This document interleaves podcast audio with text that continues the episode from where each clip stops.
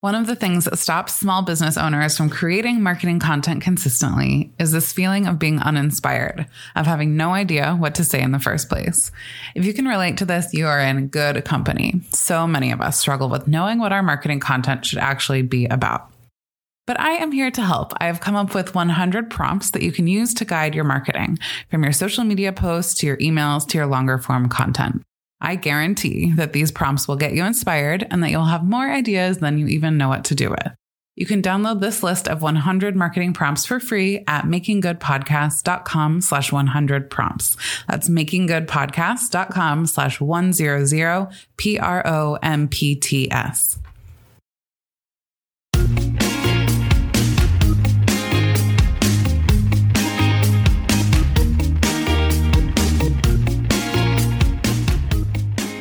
Back to Making Good, the podcast for small businesses who want to make a big impact. This is episode seven, and today we're talking about seven stumbling blocks to look out for as you work to build a strong, successful, and impactful small business. But before we get into the episode, I want to say something about the current events around the world, but particularly in the US, with George Floyd's killing at the hands of the Minneapolis police. If you're listening to this as it airs, it's Tuesday, June 9th. It's now been two weeks since George Floyd's death, and the last two weeks, as you know, have been full of protests, conversations, and calls for justice that is 400 years overdue. First of all, to our Black friends, listeners, and community members, I stand with you and I am committed to fighting this fight for the long haul. I know that being an ally is not something we just get to call ourselves, but it's something that we demonstrate. It's a way of being, it's active.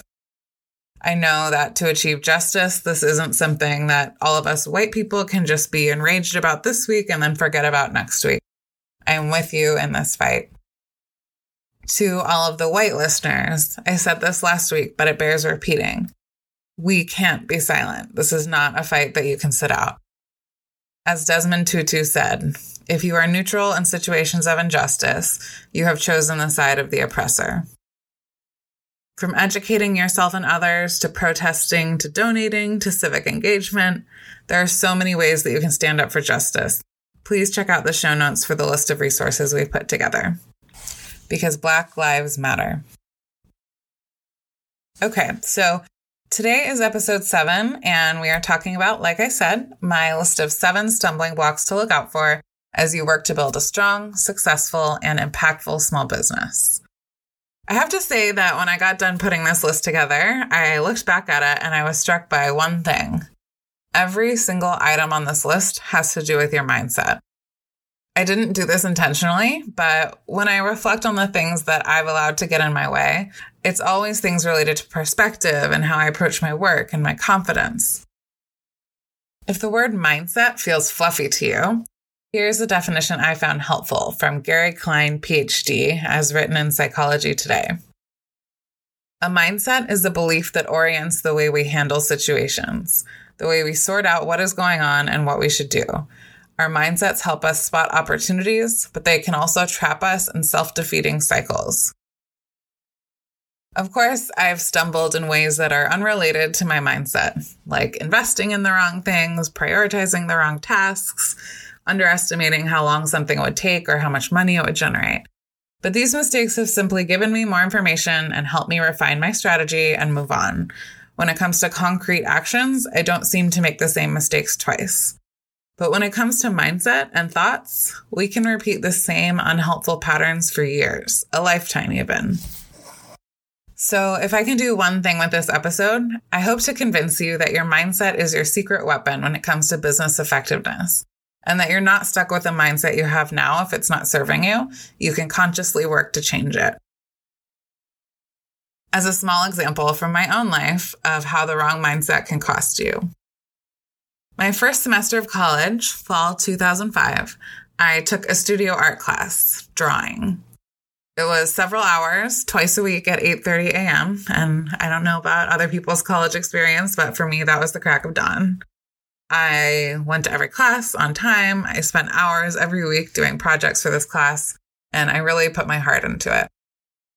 When grades came out, I was horrified with the grade I received.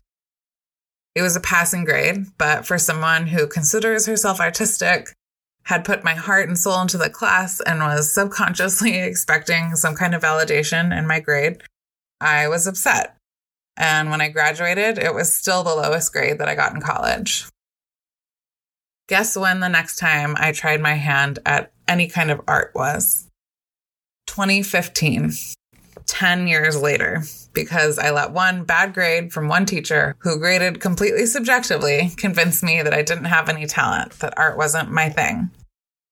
I've enjoyed the path I ended up on. I studied economics, went to work in marketing, but the more that I enjoy where I am now, working for myself on creative projects in a creative community, it's possible that I would have gotten here a lot sooner if that class had gone differently, or if my mindset and reaction to that grade had been different. I have more than a few of these examples in my back pocket personally, and I know a lot of other stories like these. People who spent decades of their lives believing they were bad writers because an elementary school teacher said something unkind. Athletes who gave up a sport entirely after getting cut from one team. Without some conscious work on our mindset, we can be so fragile. We take criticism so hard that we'd rather give up than face more of it. I recently read the book Mindset by Carol Dweck, and it really rocked my world. In it, she makes the point that there are two types of people those with a growth mindset, people who believe that our basic abilities can be improved, who thrive on challenge and see failure as a learning opportunity, and those with a fixed mindset, people who believe our abilities are pretty much what we're born with.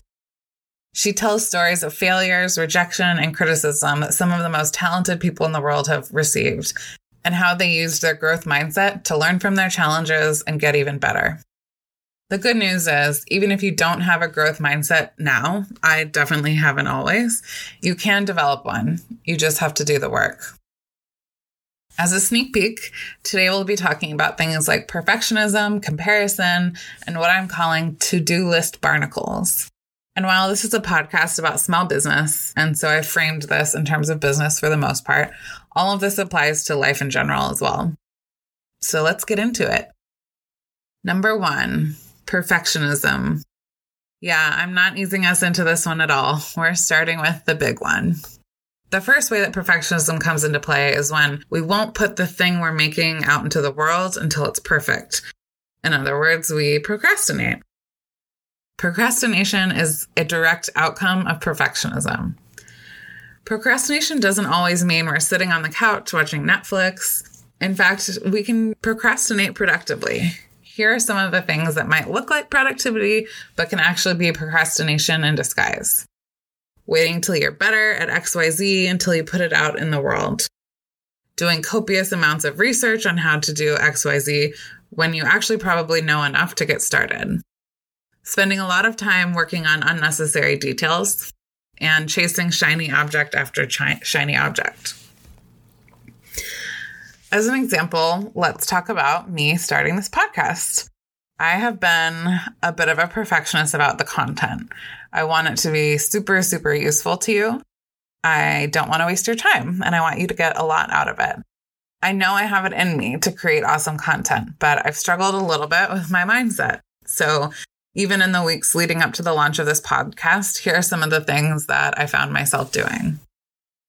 Learning a lot of fancy features on how to display podcast audio on Instagram downloading a lot of people's podcast launch checklists and things like that, Googling about how to create content for podcasts, setting up a really super organized Google spreadsheet and elaborate Google Drive organization system, and so on. And while I did eventually get down to making the content when launch day got closer and closer, I wasted a lot of time. Why does it matter if we procrastinate? because it puts distance between where we are now and where we want to be. The second way that perfectionism comes into play is when we wait for the perfect time until we do something. Here are some instances of times I've waited for it to feel like the right time. Start posting my artwork online, quitting my job, leaving a city that actively made me unhappy, investing in support for my business, learning yoga, building a daily writing habit. All of these things are things I wanted to do for years before I actually started. And all that did was slow me down by years. Waiting for it to feel like the right time is one of my specialties and something I battle constantly, but I'm trying to practice taking action, even if everything isn't quite perfect yet. My partner Kate had a sign on her mirror in her college dorm room that said, Intent does not equal action. And it's so true. When in doubt, take action. If you're wondering why things aren't happening, just take some action. Here's a quote to make you think. Mason Cooley said, to avoid doing anything, wait for the right circumstances. So, a couple tips on beating perfectionism.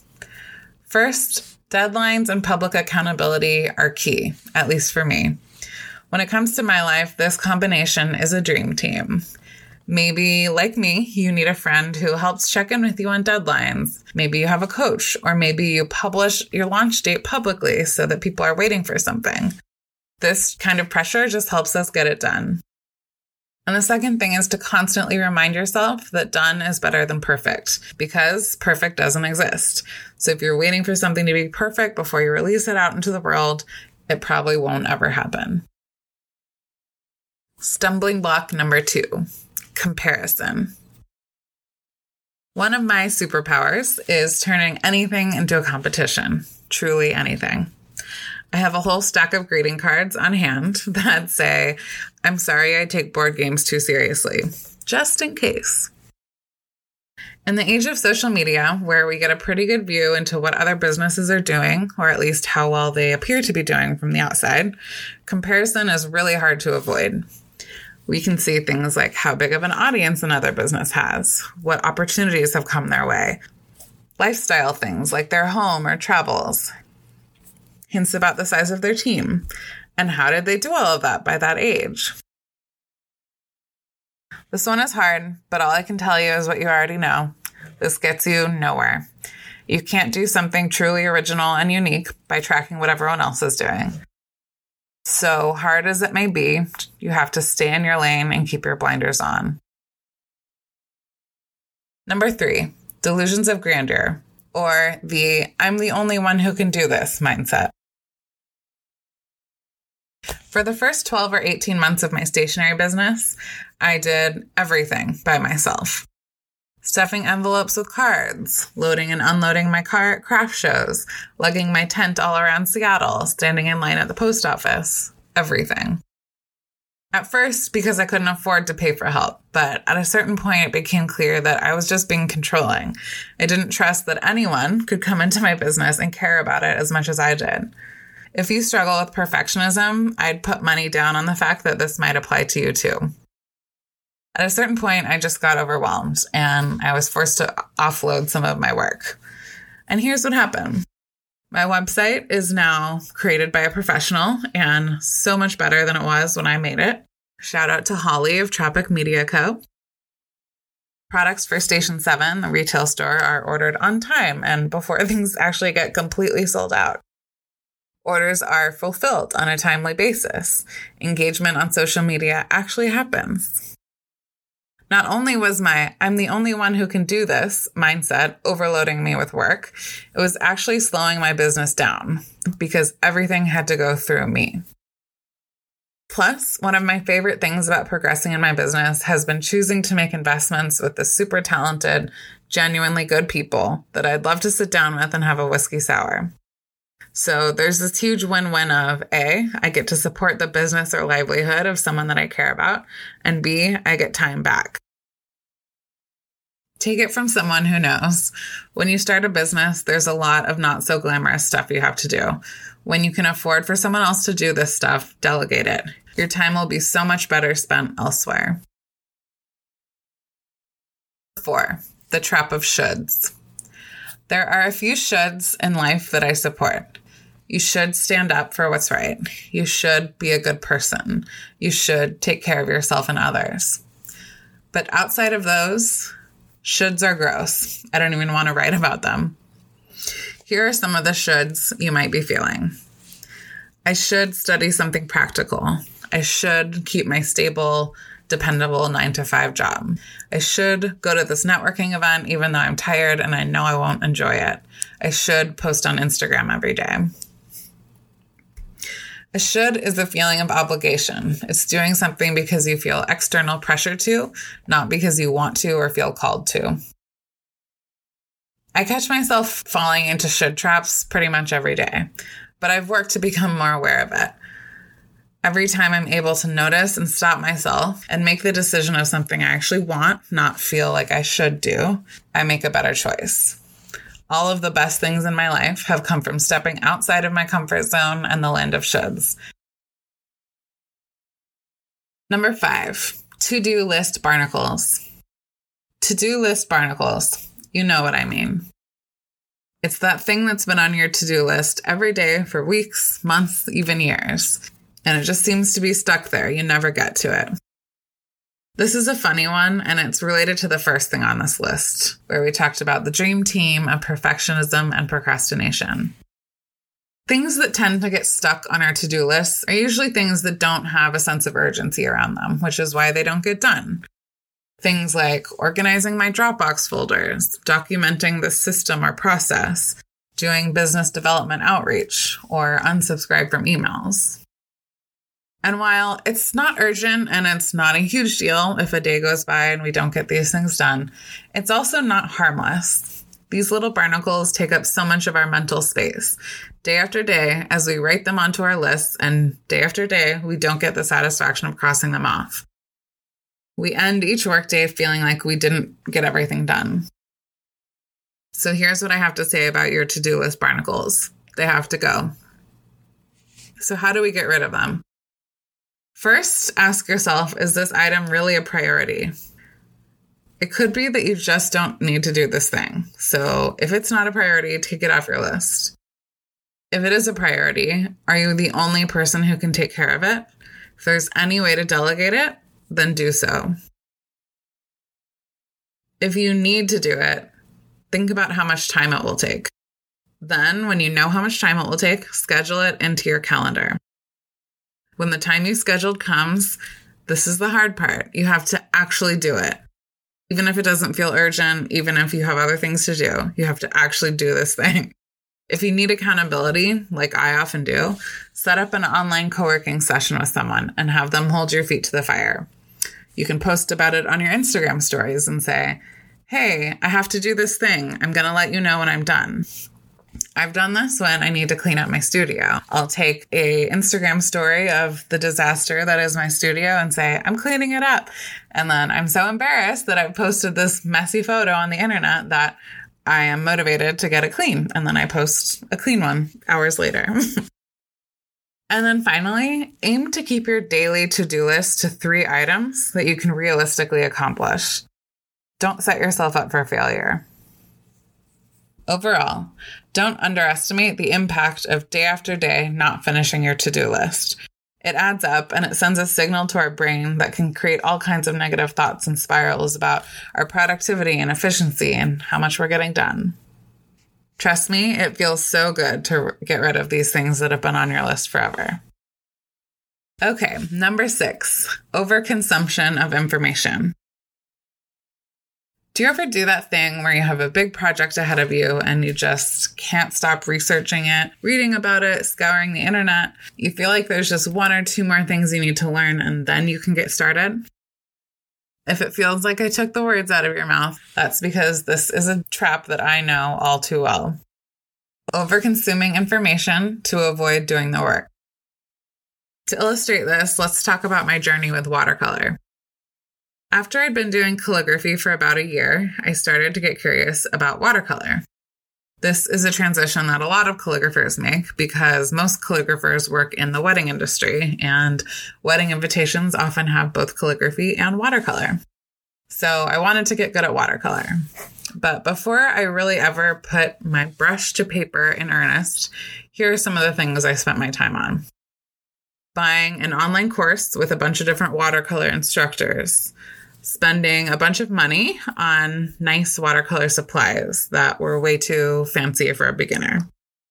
Wasting hours of my life on Instagram looking at other people's work and getting increasingly insecure that I'd never measure up. And watching YouTube videos of experts painting. There's a point where being informed is helpful, but we have to learn how to recognize when we're just avoiding doing the thing. In this case, I think I was avoiding getting started because I so badly didn't want to be bad at watercolor.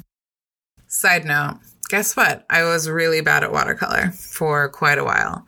Luckily, I enjoyed it so much that I was willing to keep going. So, if you can recognize that you're in this place of over consuming information to avoid getting started, here are a couple of suggestions. First, I touched on this a little bit, but public accountability is my kryptonite, and I know that's true for a lot of other people too. What really got me going with watercolor finally was publicly committing to do a 100 day project where I would paint something and post it on Instagram every day. I knew I'd made a commitment, I had told everyone what I was doing, and that knowledge just kept me going. The other tip I have is to make an action plan, but the key here is to get super, super granular. Break down each action item into the smallest individual step you can think of. This makes things that are difficult seem more doable because we're looking at just one tiny action at a time. As an example, when it came time to create this podcast, I was so overwhelmed. I put it off for months. But what finally got me started was two things. First, announcing a firm launch date.